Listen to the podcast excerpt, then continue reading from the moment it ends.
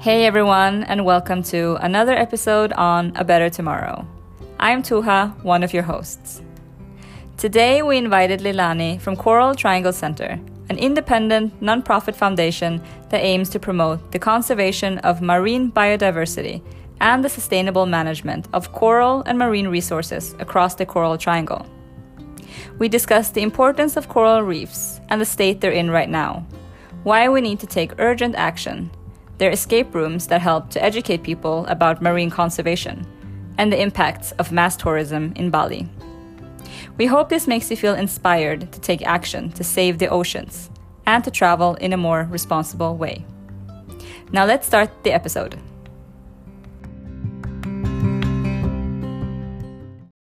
So, hi Leilani, how are you? Hi, Dua. I'm good. Um, been working from home since March and getting the hang of it. Uh, it's uh, weather is great here in Bali, so it's not the best, not the worst place to be stuck in. Definitely not. Time, so. Definitely not.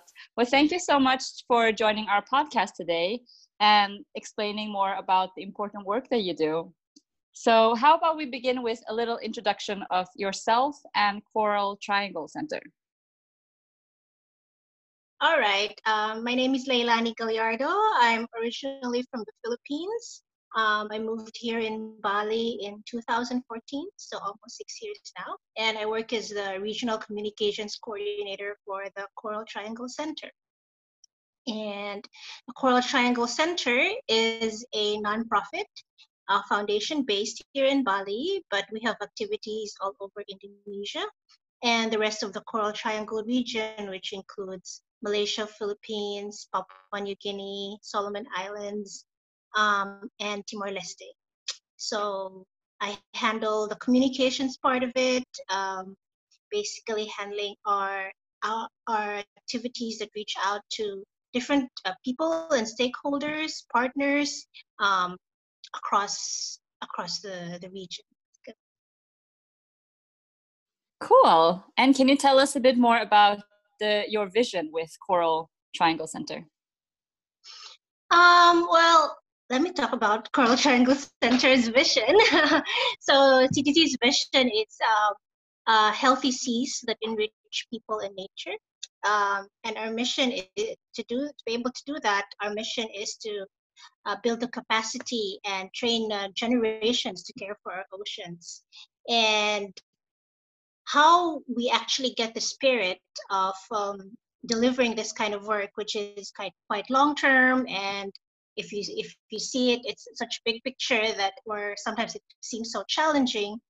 So what we what we um, our mantra right now is to inspire people to save oceans, and then that brings our work more closer to our heart and closer to what we do every day and that is in essence um, what the CTC wants to achieve is to inspire people to save the oceans with the various programs that we do.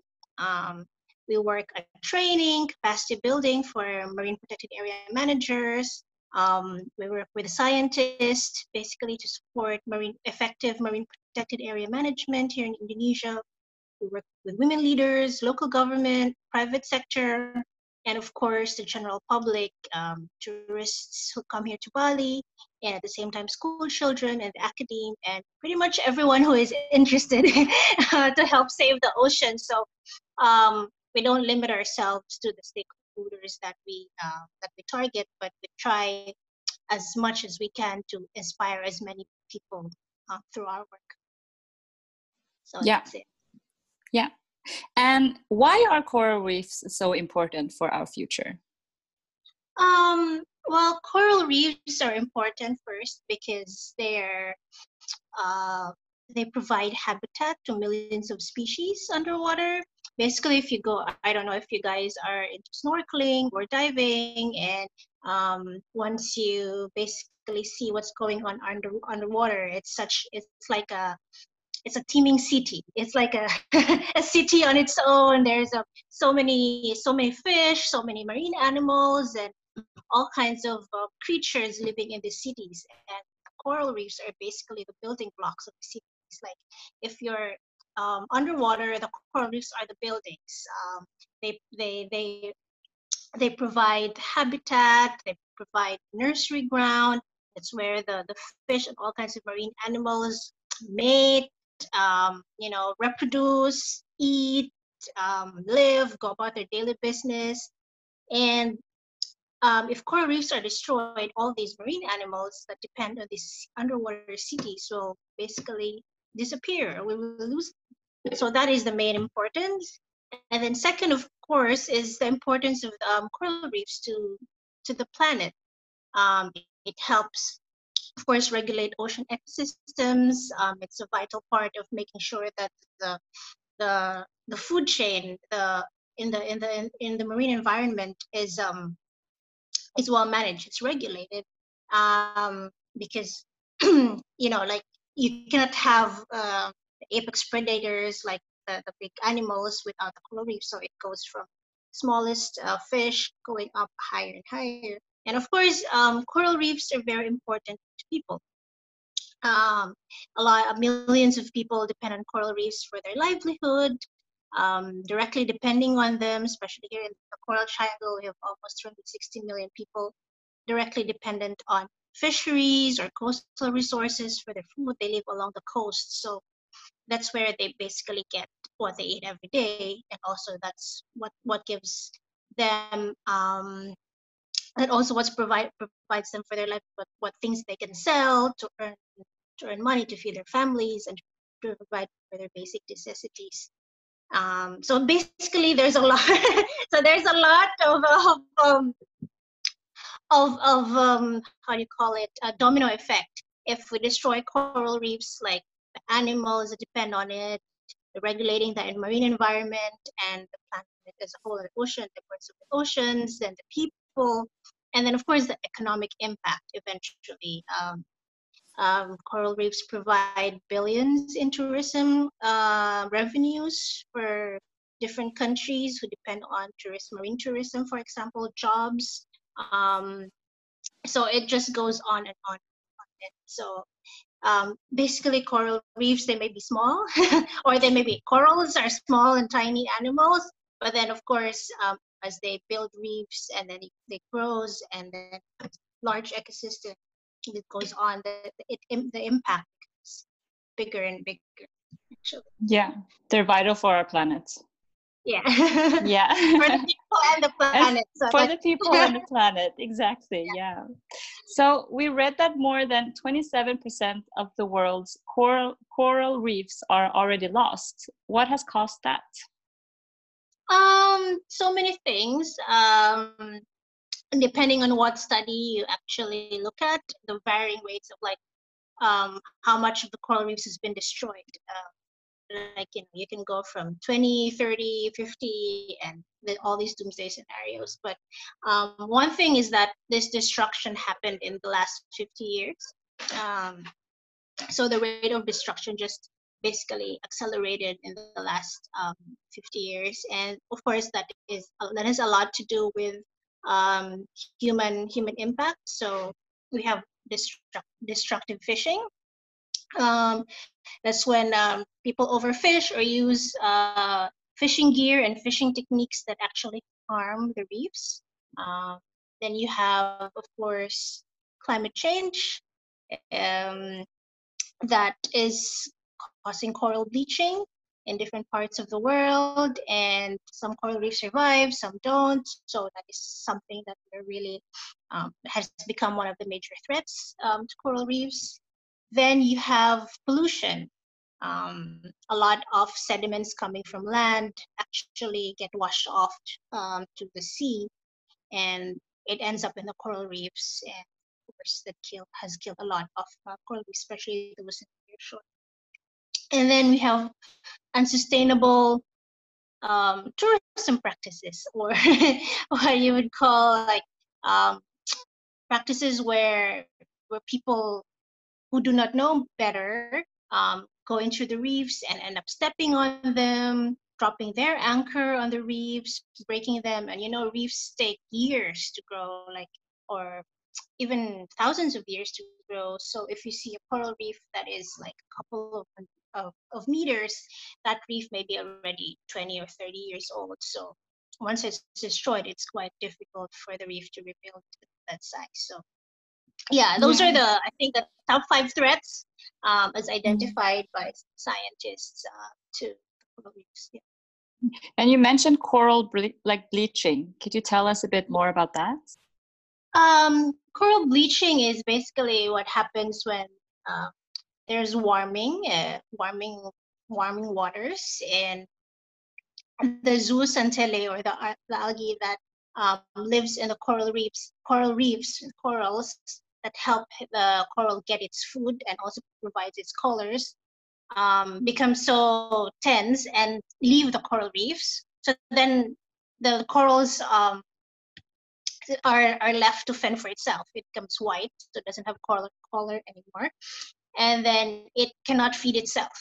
So it has difficulty feeding because the, the algae that was up there helping it, helping the coral feed or get its food is gone. And if it continues like that for a long time, a coral reef, a coral will eventually die. Um, if if the if the if the warming temperature, uh, sea temperature comes uh, like it doesn't stay long, um, the, there's a chance that the coral reef can recover. Um, the algae comes back and it's able to to grow again. But in some cases, such as I think the Great Barrier Reef, uh, where the, the uh, coral bleaching is so intense, some reef just cannot survive and uh, eventually die. Yeah, that's really sad. It's um, happening again this year actually and we don't know much yet because um, it happened um, the bleaching scenario predicted by uh, the national oceanic um, uh, the Ocean, national oceanic um, Oceanographic Agency of the US predicted that um, it will happen during the first uh, two quarters of this year, but that was also during the lockdown. So a lot of scientists were not able to go and do some surveys or look at what's happening in the reefs. So we're hoping that not so many reefs are affected, but we've been getting some reports, like for example in Malaysia and the Philippines, where quite a lot of um, shallow reefs have been already bleaching uh, the last two months. And Leilani, what is the current status of the coral reefs in Indonesia, for example? Um, coral reefs in Indonesia are actually quite resilient. Um, they've had in the last um, how many the last uh, coral bleaching episode uh, three four years ago i think um, there were some episodes of uh, there were some reports of bleaching but at the same time they were able to recover right away especially those that are inside marine protected areas. So that means the human activity are controlled in this area. So the coral reefs have the ability to, to recover right away. Um, indonesia is um, of course there's a lack of data if you say like in, terms of like health of rate of health for global uh, coral reefs in indonesia in general. But indonesia is trying to uh, protect um, its reefs by setting up marine protected areas all over the country. And so far it has um, protected uh, 23 million hectares of coral reefs uh, by setting up all these marine protected areas all over the country. And its goal is to basically protect more by 2030 and to reach 30 million hectares of um, ocean that is protected by 2030. So hopefully this kind of strategy will protect coral reefs and at the same time make them more resilient to, to threats like um, climate change and other human activities um, that are affecting yeah. yeah. And another thing that we would like to discuss is plastic and how 8 million mm. tons of plastic waste ends up in the ocean every year. So, what does Coral Triangle Center do to combat plastic pollution? Um, well, it's uh, thank thank you for asking that. So that's something that um, we've been working on um, for the last couple of years, uh, plastic, ocean plastic pollution is certainly um, one of the most. It's the it's an it's an emerging threat, as we say. Um, it's the on top of all the threats that was already there in the last um, you know decade. Then we now have we're facing plastic pollution, and um, just so just a little bit of background is that um, there was a study a few years ago, and the science scientists found out that um, when corals um, get snagged in plastic or plastic gets snagged in corals, it increases their chance of getting disease diseases. So like by 90%. So corals who get entangled in plastic or they're most likely to get diseased and if it continues, it, they will eventually die. So given that, um, CTC is working to raise awareness um, on plastic, uh, ocean plastic pollution. And one of the ways that we found uh, would be kind of effective to help people change their behavior, uh, basically to reduce reduce their uh, consumption of single-use plastic and at the same time ensure that they don't go into the ocean is to uh, engage people through games for change, uh, what we call it, and one of that is through our escape room. And we've just recently developed our, our second escape room, and it's all about uh, ocean plastic pollution. And um, yeah, it's in Bali, and unfortunately, it's uh, um, during the pandemic. So we're hoping to open it um, sometime this year, around September maybe, and then through this kind of um, awareness program, where basically it brings the issue closer to people who might not be aware about it or might not know what to do with um, with with they might be aware about the issue but they don't know how to change their behavior so that um, they can uh, what's this contribute to the solutions so hopefully through this kind of um, very how do you call it engaging and immersive learning experiences we are able to um, reach out to more people and fully inspire them to change their behaviors with regards to plastic consumption single-use plastic consumption and um, helping uh, what's this changed uh, daily habits uh, with regards to plastic. Because it really starts with the individual at this time we believe like by by raising uh, uh, awareness amongst uh, individuals we hope that um, this plastic pollution issue will be um, there will be there will be a big um, shift in in mindset and uh, behavior as well towards plastic these uh, escape rooms that you mentioned sound like a really fun idea for people to learn more about coral reefs in general. Can you tell us a little bit more about the escape rooms and also on the current response that you're receiving? Uh, so the escape room on uh, focus on plastic is called SOS Plastic Danger, and it's already our second escape room. Uh, the first escape room that we launched was uh, two years ago. It's called it was called SOS uh, from the Deep. Um, SOS from the Deep was is is the very first um, marine conservation themed escape room in the world, and we're very proud to be able to uh, deliver this type of uh, outreach and program to, to the public here in our Center for Marine Conservation in Bali. We've had very um, we have we've had great response and people it's um it's a mix because we we work with the different sectors and so we have all these marine scientists and MPA managers who are so much into their science and very technical and then they come into the escape room and they they, they it blows their mind because the way that the the, the information and, and is presented and laid out through a game an escape game is very is very innovative and very um, very fresh um, for them. At the same time we have this um, tourists students general public who don't really know much about the technical side of, of marine conservation or coral reefs and all that. And they come in and they, they first get attracted to the to the game because they like escape rooms or they like playing this kind of um, um, immersive immersive uh, yeah immersive games. So they come in and then they get introduced to to all these issues um, that can go really deep about the state of coral reefs the threats the solutions and they come out of it really really happy and also like really like you know surprised and somehow really inspired that this kind of game can actually bring in um, kind of content uh, into into the into the mix. So we have the we have appreciation from both sides, from the technical and as well as the general public that have played the game. It's just a fun game in the end. So you know, you don't have to think so much about issues. Like you learn about the issues at the same time.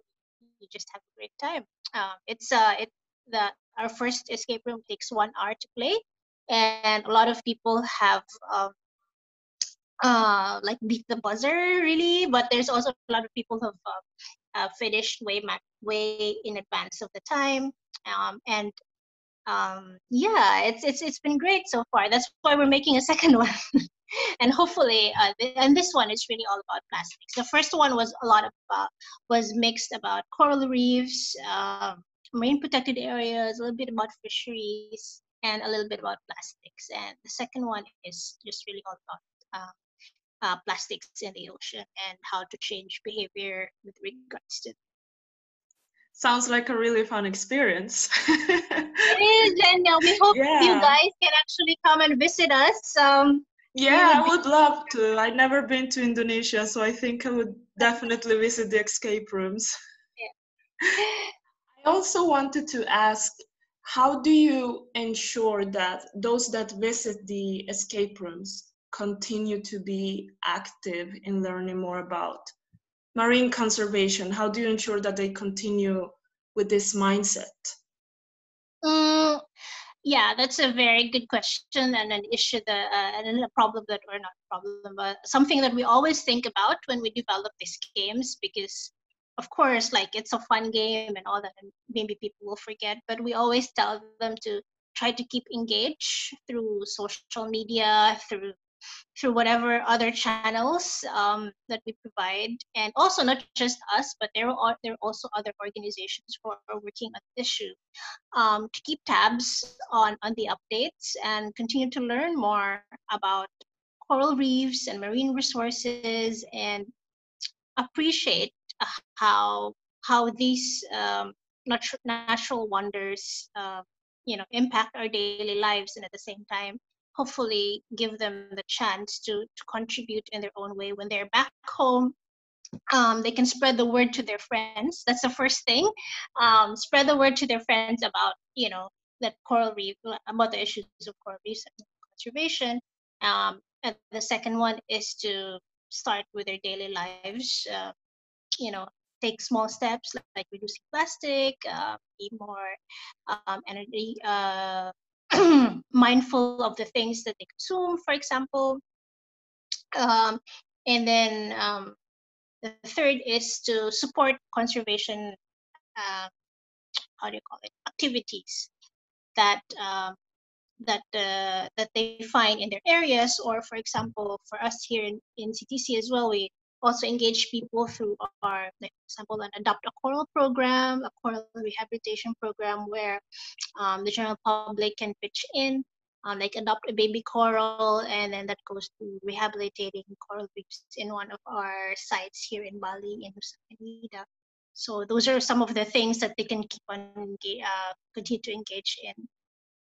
Um, we provide them with different ways that they can engage in when they go back um, especially if they're tourists when they go back to homes, to the countries, um, how they can continue to keep engaged in the issue. And yeah, that's it. Yeah, that sounds uh, nice. I wanted to ask you something about um, a little paragraph that I read, read on your website where you state that you plan to influence 1.5 million people by 2025. And I was wondering, is this at a global or local level? And how many people do you estimate to have reached by now? Um, yeah, 1.5 million by 2025 is our ultimate goal. It's basically all for the whole entire organization, and that's like local to global. Um, we've um, where um, I think we haven't uh, checked for this year yet, but hopefully I think we are almost uh, we so that's five years. That is our our five year target from 2020 to 2025, and yeah, hopefully we get to reach 100. Um, how do how many how many 1.5? I, I can't do my math. 1.5 divided by by five, and um, uh, what's this? Uh, we're trying to reach these people through um, online um, events actually and social media um, apart from the direct impact that we have on the ground um, like with the communities with the, uh, uh, our MPA learning site our, MPA learning sites we have seven um, five in Indonesia and um, two in Timor-Leste and also our training programs, our women leaders, our network. Uh, yeah, so that's it. It's it's a mix of on the ground outreach and at the same time um, online outreach. Uh, this pandemic has given us a lot of tools and a lot of opportunities to work with different organizations who are also very keen to bring the message across using online platforms and through that we hope that um, we're able to um, you know reach reach this goal that we have. And another thing is that a, a big uh, big part of the strategy to reach 1.5 million people is also through our center for marine conservation in bali um, which which the escape room is part of. So we have two escape rooms now and we are building a, an exhibition gallery exhibition hall and a, uh, and, a, and a gallery where there will be a lot of art exhibits, um, immersive learning programs, uh, and hopefully we will bring in bulk of the people who will come and visit the center um, to to this to this uh, to to help us reach this this goal that we have. Um, this year, because of the COVID pandemic, like we are focusing more on online outreach, but hopefully the, when things get get normal again or, or back to normal again, then we would like to uh, use our Center for Marine Conservation as the hub to reach out to this, these people. Uh, yeah, in the communities through art, uh, art exhibitions, games, uh, interactive learning, so yeah, that sounds I like just made my I just made my math and it's like yeah, that's three hundred thousand. that's three hundred thousand this year. Um, yeah, I think uh, originally the the idea was to uh, bring a lot of uh, yeah bring a lot of the tourists in Bali to come to our center uh, to achieve this goal, but because of the pandemic, um, our center is currently uh, closed, which we plan to open in the next two months and so we're shifting the the outreach more online this year. And thankfully a lot of um, very good response actually and we've been working with so many other organizations who are so eager and so excited and just um, you know trying to do a lot of active online activities not just training but also games and webinars and all kinds of, of innovative things. So yeah. Yeah we're I love very it. positive to reach this goal. yes, that's good. It, it's such a creative way as well to spread um, uh, knowledge and information. Mm-hmm. I really like yeah. it. and speaking of tourists, um, I've been to Bali myself, and I know mm-hmm. the huge influx of tourists. And I know mm-hmm. that there's also been a few issues with, you know, the amount of tourists that are in Bali. Mm-hmm. So does Coral Triangle Center work with local tourism businesses to educate tourists to travel more responsibly or to share knowledge about the damaging effects that diving can have, for instance, on coral reefs? Yeah. Yes, that's um yeah, um we actually have a program um in collaboration with the UN Environment and uh, it's called the Green Fins program. It's a global program that is being implemented by us here in Indonesia, but also other organizations in other countries.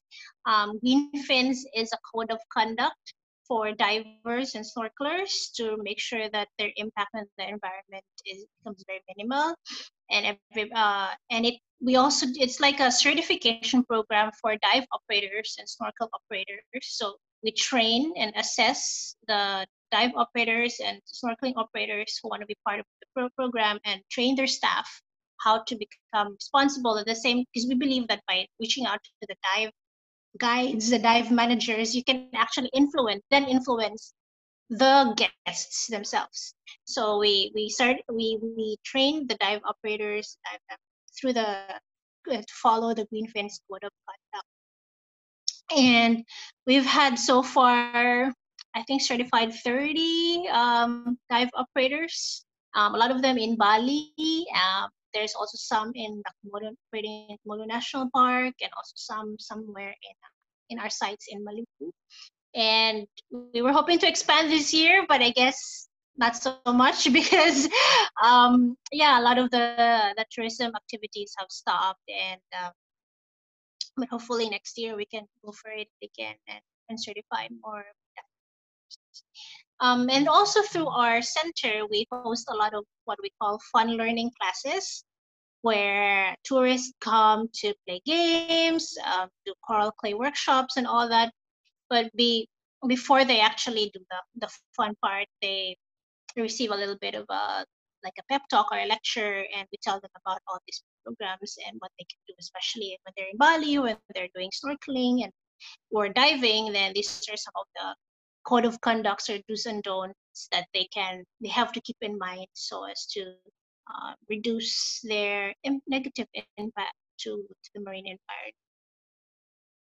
Yeah, I think that sounds like a. I, I think it's needed for sure. I mean, I think some tourists who come to Bali are maybe more educated about this matter, but I mm-hmm. mean, yeah, we just we really need to spread information about this. Yeah, it's just uh, the way we work is we try to influence the tourist himself, but also the operators is very keen to ensure because the operators, a lot of tourists also come, you know, on um, on pre-identified itineraries or pre-identified activities, and so working with the operators make sure that plan is already in place so that they reduce their impact. Uh, not so much, uh, and and also like you know, the the operators can guide the, the tourists themselves on what to do, what not to do, and things like that. So we work a lot with with the, the tour operators, tour guides, uh, the dive guides, the dive managers, and the shops um, to help us, you know, amplify the message um, across their their um, their guests. So, and of yeah. course, we also work with the government to make sure yeah. that uh, things are in place because uh, like for example, our work is really like on-site work in, in Bali is in Nusa Penida Marine Protected Area, which is um, which is one of the most popular sites in Bali for snorkeling and diving. And so we work with with the government there. Uh, we can uh, we conduct uh, help them conduct uh, regular patrols to make sure that um, so there's a, this this is a marine protected area right so there is a zoning plan and things that you can do in certain areas and things that you cannot do in certain areas. Um, and we support the, the government in making sure that this zoning plan is implemented so that um, activities that are not allowed in certain zones do not happen. Is, is only in this particular area. So yeah, we also work with the private sector to make sure that they're key. They're they're one of the one of the one of our biggest partners in ensuring that um, you know sustainable tourism is pushed um, in Bali or is supported. Yeah. yeah, yeah, I'm happy to hear that there's a lot of progress, especially in Nusa Penida, because I was there I think three years ago, and tourism wasn't mm-hmm. Very developed. I mean, it was kind of on its way, and then like mm-hmm. flash forward to now, or just like six months ago, Nusa Penida is probably one of the most popular places to go. So it's because I, of yeah. the Instagram boom. I think Nusa penida is like yeah, no. I think like when Instagrammers found out about Nusa Penida, like suddenly everybody wanted to go to Nusa Penida. I know, yeah. Instagram and, is evil in that sense. No, but I mean, it, it's it's it's uh it's a nice it's it's it shows you the power of social media as well in in, in making or breaking a, a particular area. So as much as possible, we also push out our content in in, in social media or, or these channels to, to make sure that you know if you're looking for discipline, you also have to make like you know try to take care of that of the of the area that to, to ensure that it stays that way for years to come. Like it, like if it stays this, it's, it's it looks really beautiful, but when people come next year, it's like it's not that anymore because of all the uh, you know, there's a tendency that you know so many people, so the many people coming and end up uh, destroying the place where it's supposed to be that yeah. attraction. For sure, social media has like two sides. yeah, definitely. so, what lies? in did you future? go diving by the way when you were in Nusa Penida, or did you no, go snorkeling? I didn't. I didn't because when I was there, like I said, like it was like it was tourism was kind of developing but it wasn't like you know like all of these advertisements like you can snorkel you can do this it was more like oh you should rent a motorbike and just drive around the island mm. and it was oh it was so beautiful i miss it i miss indonesia in general that's great but you now, should come back um yeah i mean it, it's very interesting like because there are three islands right so it's next to each other. So you have Nusa Lembongan, Nusa Ceningan, and Nusa Penida. And mm-hmm. yeah, Nusa Penida is um, kind of the least developed among the three at the time, a few years ago. But now it's like everyone's looking at Nusa Penida because it's super popular. Um, and it's super pretty, so I really understand why. I mean, it's it has a it, you, know, you can do like you can do both. It can be it can be very pretty on land. It can also be very beautiful underwater. So we yeah. try to keep that balance and make sure that uh, it stays that way. Yeah. Sure. And um, we're also working on on a more we call it from on a policy level, working try to um, do a study on carrying capacity for especially for the marine side, like the land tourism. Um, the government's really taking care of that, and there's a lot to do with as well with safety issues, like you know people like taking selfies and um, falling off.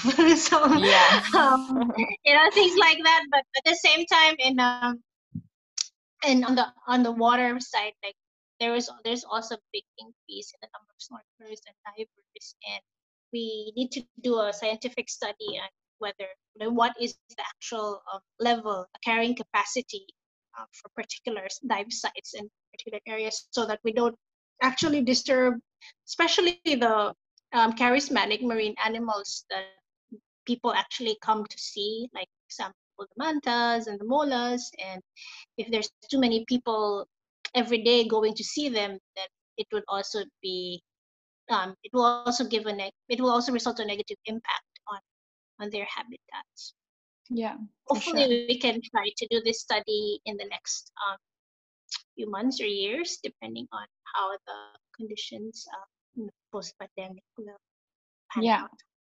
yeah and so what lies in the future for coral triangle center um a lot um again like yeah we're, we're focused on this goal of 1.5 million by 2025 um, we are building the phase three of our Center for Marine Conservation in Bali. Uh, as I said, as I mentioned, that includes an exhibit hall um, where there will be interactive exhibits for different sectors from kids, families, um, MA managers, technical people, and bring the message across through that. We're also ramping up our online presence um, to spread our message online and we are also working to um, strengthen our sites, uh, marine protected areas where we work in, in Indonesia as well as in Timor-Leste, and hopefully maybe expand to a couple more sites in the Coral Triangle.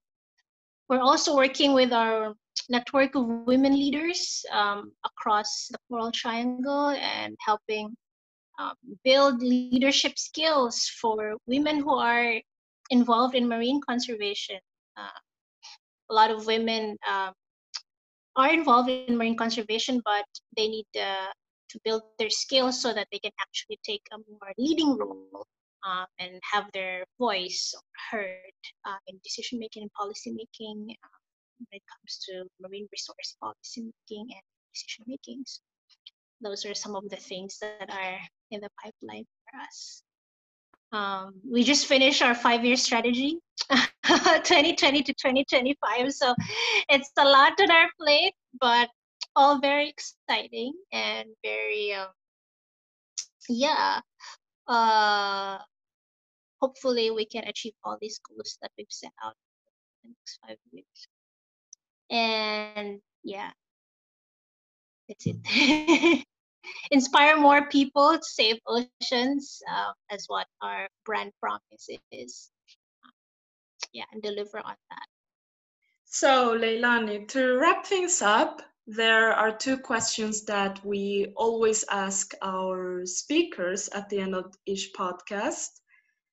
And the first question is you have to fill it in and is the most important thing I can do to help the planet achieve sustainability is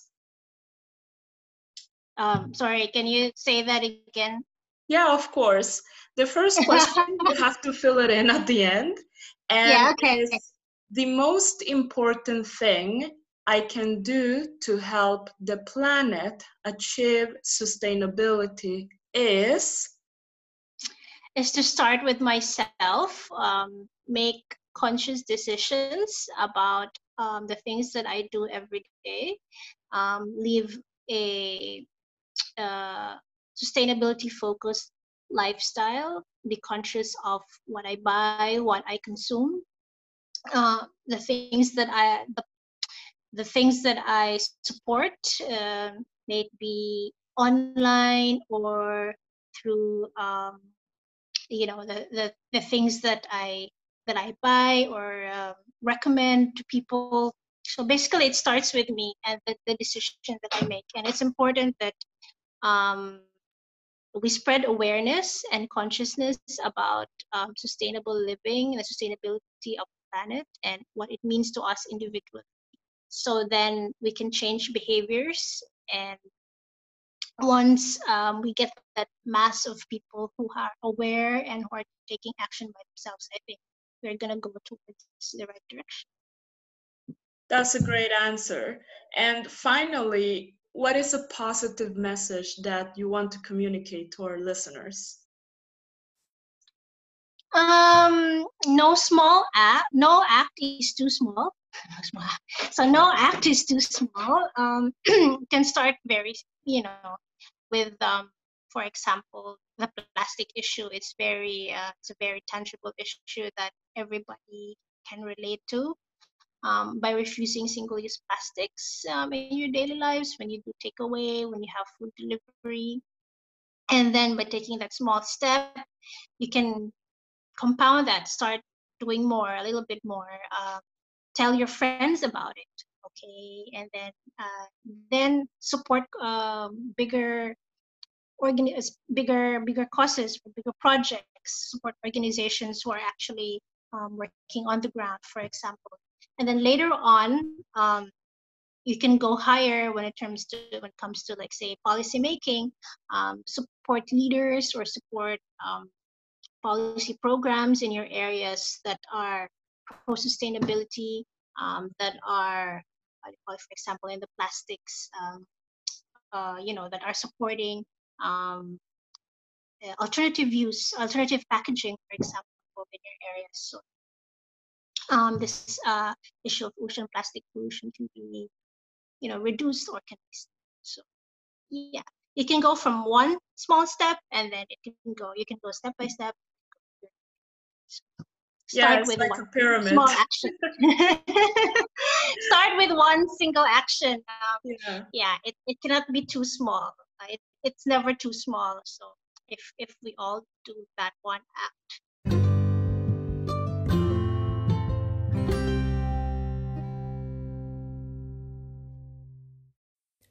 Thank you very much, Leilani, for today's chat. We're so grateful that organizations like Coral Triangle Center continue to inspire and train generations into becoming more mindful with our coastal ecosystems. If you want to be updated on Coral Triangle Center and their work, then make sure to check out their Instagram account at Coral Triangle Center or their website coraltrianglecenter.org. Want to learn more about coral reefs and how you can protect them? Please make sure to click on that subscribe button and stay tuned for our next episode.